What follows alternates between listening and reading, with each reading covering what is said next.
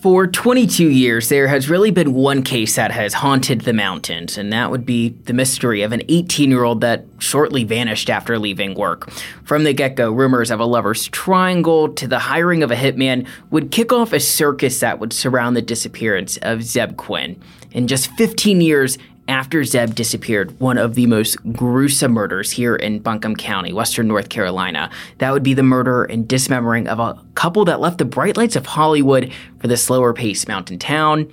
Now, what connects these two cases? One man, a man that truly held the answers to the questions detectives and the community had for decades. Walking you through this is going to be me, your host, Samir Nafsi, a general assignment and special projects reporter here at WLOS in Asheville, North Carolina. And I'm Holly Hedrick, one of the evening anchors here at WLOS and a Western North Carolina native.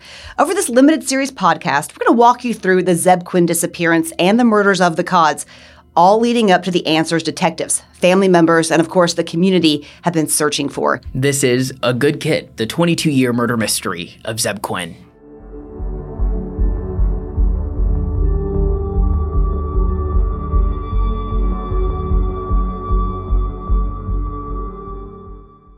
And this was honestly and still is one of the biggest mysteries in Western North Carolina. So let's learn a little more about Zebb Quinn, Samir. You know, Holly, the title of this podcast really gives it away. A good kid. That is something you'd hear from anyone who had any type of interaction with Zebb Quinn. Was just how kind spirited and, and nice this kid was. He was 18 years old when he disappeared in 2000. He was born in 1981. Pretty average guy. He was about 5'9, 165 pounds. He had brown hair, blue eyes, medium build, uh, just a very average guy. He went to T.C. Roberson High School here in South Asheville, South Buncombe County. He was involved in ROTC, which he really enjoyed. He was very disciplined being involved in the ROTC program. He liked to fish. Again, back then in 2000, fishing was a lot of fun here in the Asheville area, all across Western North Carolina, really, because back then things were much slower paced here. We didn't have all of the tourism and all of the development. We had more mountainous areas and more wooded areas. And keep in mind, Asheville's nestled in the Blue Ridge Mountains, and the Blue Ridge Parkway was a big attraction growing up here. You'd go leaf looking with your parents on the parkway, and you'd hike and you'd camp. Zebb, just like me, was just a kid from the mountains. And one thing you can really tell, I've been in the area for a, a little over a year, is how close everyone is here. It's a very family-oriented area, and that's something a lot of people said about Zebb was he was super connected with his mom. They had a tight-knit relationship. Now, what's interesting for this uh, project, we actually spoke to one of the national reporters who covered the disappearance of Zebb Quinn. That's a man by the name of Brett Forrester. He was working for Spin Magazine at the time when he came here to Asheville, and he met with Zebb's family. He met with detectives, and he also met with a couple other people who played a key part in this investigation. And he also mentioned how close they were. And a lot of people would say Zebb Quinn was a mama's boy and just super close with his mom, Denise. I want to actually go ahead and play a soundbite from an interview we had with Denise, Zebb's mother, where she's just talking uh, about Zebb's personality. Go ahead and take a listen. A kid that had no trouble whatsoever showing his affection. Didn't matter what his schoolmates, classmates thought he would hug me in front of them. And, you know, we were really close, and he was a good kid. You mentioned Brett Forrester earlier, a journalist for Spin Magazine, and according to one of the articles that he did, he said that Zebb liked to play pool with his father. And we understand they used to go to a place called Q and Spirits. It's on Hendersonville Road in South Asheville, actually down from the Walmart where Zebb worked, so it was close to his workplace. Q and Spirits, I've been there. Um, there weren't a whole lot of places to go during that time because there wasn't a lot of commercial development. So the pool hall, the movie theater, that's kind of what you did in the early 2000s. And Spirits, quaint little place, your typical pool hall, a little dark inside, bar, but it was really where everybody went to hang out. And it was nice to know that he had that relationship with his dad and he could go play pool there. You mentioned it's just down the road from the Walmart where Zebb Quinn worked. So we know he worked at the Hendersonville Walmart. Uh, really a well beloved employee at that location. But what we know Zebb truly liked about Walmart is that paycheck, right? Sure. Getting paid is always the best part. And Zebb would brag to people about this $450 paycheck he was expecting. Now, what's interesting and, and will kind of become important later on in this story is that this paycheck of $450 is actually going to go towards a vehicle that Zebb was thinking about purchasing, a, a used vehicle. We also know Zebb Quinn was enrolled at AB Tech, which is a university here in Asheville, a community college. But Holly, you actually were in college in 2000, so give us a little bit more of perspective uh, of that time frame. So I wasn't in school here at AB Tech. I was away at Chapel Hill, but I came back here to work on the weekends. Ironically, I worked at a little bar in between the Walmart and the pool hall on Hendersonville Road. So I came back here and worked on the weekends. It was a safe place. That's how I would describe growing up here. We had very little crime at this point in Asheville. It was a safe place to where you didn't lock your doors, you didn't lock your house doors, you didn't lock your car doors. You just felt really good. And everybody was just happy. And until all of a sudden we started seeing these posters show up and there was this mystery going on and it started to kind of take that safety net away from those of us growing up here which really took a dark turn especially in this story and disappearance so this brings us now to January 2nd of 2000. This marks the disappearance of Zebb Quinn. So we know that Zebb Quinn was working at that Walmart on Hendersonville Road on January 2nd. Now, what's interesting, a coworker of Zebb Quinn actually spotted him in the parking lot talking to a man by the name of Robert Jason Owens around 7:30. Robert was a former employee, so Zebb goes back to work and he clocks out around 9:07 and this would mark the last time anyone had seen or heard from Zebb Quinn. And this is not a person, again, the good kid that you would expect to just vanish just like that. That's right. And his mom really echoes that statement that she wasn't anticipating her son would just simply vanish. So let's go ahead and kick out to a soundbite from his mother where she talks about the last time she interacted with Zebb Quinn. I wished him Happy New Year and kissed him and told him I loved him. And that was the last time I saw him. Which, of course, is so sad that that's the last time she saw him. Zebb stayed in constant contact with his mom, but he had to be in contact with her via pager because, you know, back then we didn't have caller ID, cell phones, iPads, or any of that. Right. It was such an interesting time, but we know January 2nd when he disappeared, and it was on January 3rd. So just a day after Zebb, the communication stopped between Zebb and his family. His mother issued or at least filed a police missing persons report with APD. And that's really where WLOS comes into play. I want to go ahead and play the first interview we ever did on this story. Uh, it's with Zebb's maternal grandmother just talking uh, about the possibility if Zebb just took off and ran away. The only thing if he ran away would be if he, if he was afraid for his life or something, but he's never been involved with any anything.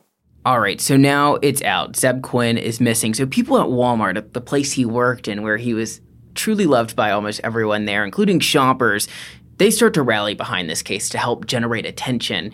And we know the Walmart location actually had this giant poster that they had in their store, and it had Zebb's photo. It indicated that he was missing, and it had his Walmart employee badge that just said Zebb on it.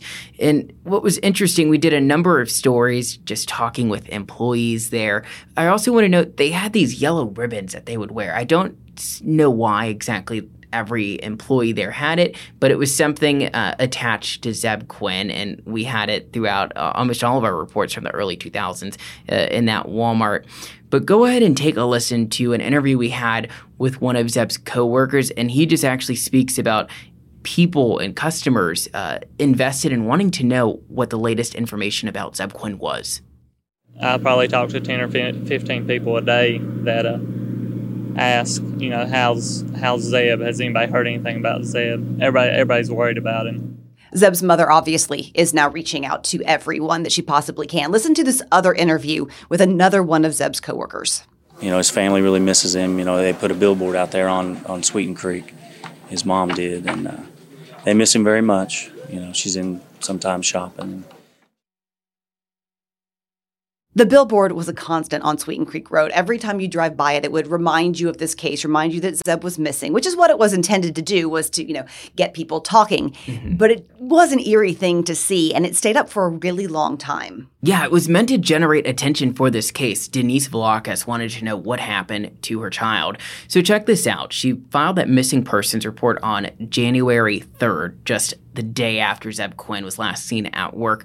But what's interesting, she actually put one person down under friend slash associate, and that would be a person by the name of Misty Taylor, who would become a pretty important figure in this case. When you search the disappearance of Zebb Quinn. Obviously, Zebb comes up, but a person by the name of Misty Taylor, a female, comes up, and she would be interviewed and, and pretty important throughout this case, as well as public opinion when people got a hold of that name.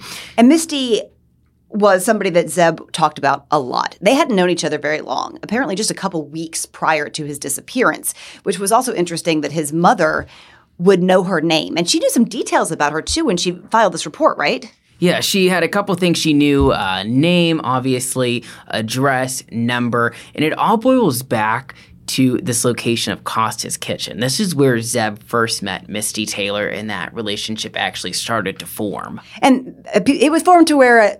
Honestly, his coworkers at Walmart were kind of tired of hearing about it. Zebb would go and he would talk about this girl, Misty, that he had some feelings for. And it almost annoyed some people because he talked about her so much. And from our understanding, it was one of Zebb's first crushes. But what's interesting, Samir, she wasn't single. Yeah, that's where the waters really start to murk in this story. Now, Misty Taylor, she had a child at the time to a guy by the name of Wesley Smith. Wesley Smith was the boyfriend. Tell us more about him. Yeah, so Wesley, obviously dating Misty Taylor, they had a child together. Wesley, a painter of the area, he worked for his father, but there was actually a connection with Zebb uh, in this whole thing, out excluding Misty Taylor. Wesley and Zebb actually went to the same school. Now, they weren't in the same grade, but they did uh, kind of overlap at the same place of, of education.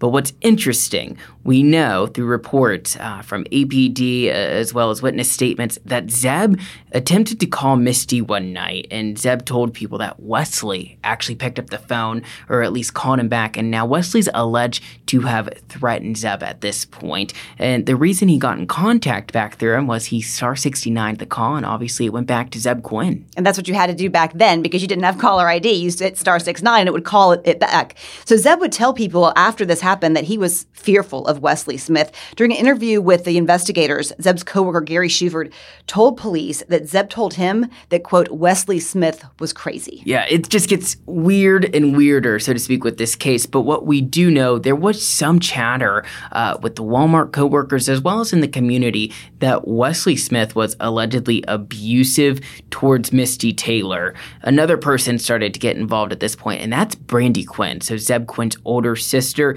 She's alleged to have at one point contacted Misty Taylor asking if she had been in contact with Zebb Quinn. But Misty tells Brandy, she's like, hey, I hadn't been in contact with Zebb. I know nothing about his whereabouts. But Gary told investigators kind of a different story because Misty basically led on that she hadn't been in contact with Zebb Quinn the day he disappeared. But when investigators start to talk to Gary, he said that Zebb was actually waiting all day for a page from Misty Taylor. Again, Gary is the co-worker at Walmart with Zebb, and Gary really helped paint a picture, or at least the hours before Zebb's disappearance. He tells investigators that Zebb was talking to Robert Jason Owens just before he clocked out of work. Now, this was around 7:30, and remember, Zebb clocked out of work at 9:07 and was never seen again. I actually want to play an interview with Zebb's mother at this point, and you can just hear in her voice she is desperate for the answers as to what happened to Zebb Quinn, or at least where Zebb Quinn was located. I've, I've talked and talked and talked with people, and the hardest thing of all is not knowing. Um, my daughter and I both, you know, if Zebb is dead, then we can go with that. But not knowing is so hard. Understandably. I mean, I'm a mother. The bond and the love that you have with your child is unconditional. And remember, Zebb and his mom were really close. Yeah, so Denise actually shared this story at one point, uh, kind of to build out that relationship between uh, her and her son. So Denise was a nurse at Mission Hospital, and of course, they would page Zebb and his mother. She shared this one story. Basically, she was running late, and Zebb messaged her, paged her to ask what was for dinner, and she didn't get back to him. I assume she was probably busy at the hospital handling some matter there. But when she got home, Zebb was actually upset with her about this because he was like, hey, you didn't get back to me. So it really just speaks volume to how close these two really were. So you can only imagine how distraught she was whenever Zebb disappeared. But I want to also talk a little bit about her reaction to the Misty Taylor connection. Now, we know Zebb and his mother were super close, so if Zebb had something or knew something, you could almost guarantee that Denise also knew about it. So she wasn't really supportive of this relationship between Zebb and Misty Taylor um, because he was that mama's boy. So at this point in the investigation, we're days into it and there's no sign of Zebb Quinn. So APD doesn't have really any direction in the case. They don't really have any hard evidence as to what happened to Zebb Quinn. No direction. But things take a dark turn just a couple days later. As we mentioned, Zebb loved his job. He was a great employee. I think he only missed a shift or two ever in his uh, career there. He was dedicated and he was loyal. So you can only imagine the surprise when his manager, Patty Andrick, had when she picks up the phone one day and the person on the other side claims to be Zebb Quinn. I'm going to let Patty, in her own words, tell you the call, how it all happened. This is from a 2004 interview. Take a listen. I got a phone call here at the store, and um, it turns out it was Jason Owens calling in saying that he was Zebb Quinn and that he was not going to be in to work. And I knew that was not Zebb's voice. And so as soon as he hung up, I hit star 69 on the phones to find out that it was traced to Volvo Construction Company where Jason Owens worked. That's just such a bizarre thing to have happen, as if Patty wouldn't have known that wasn't Zebb Quinn's voice. But investigators, as you can imagine, end up talking to Robert Jason Owens. That doesn't take place until January 11th. Jason tells investigators he, quote, apologizes for playing phone tag with them.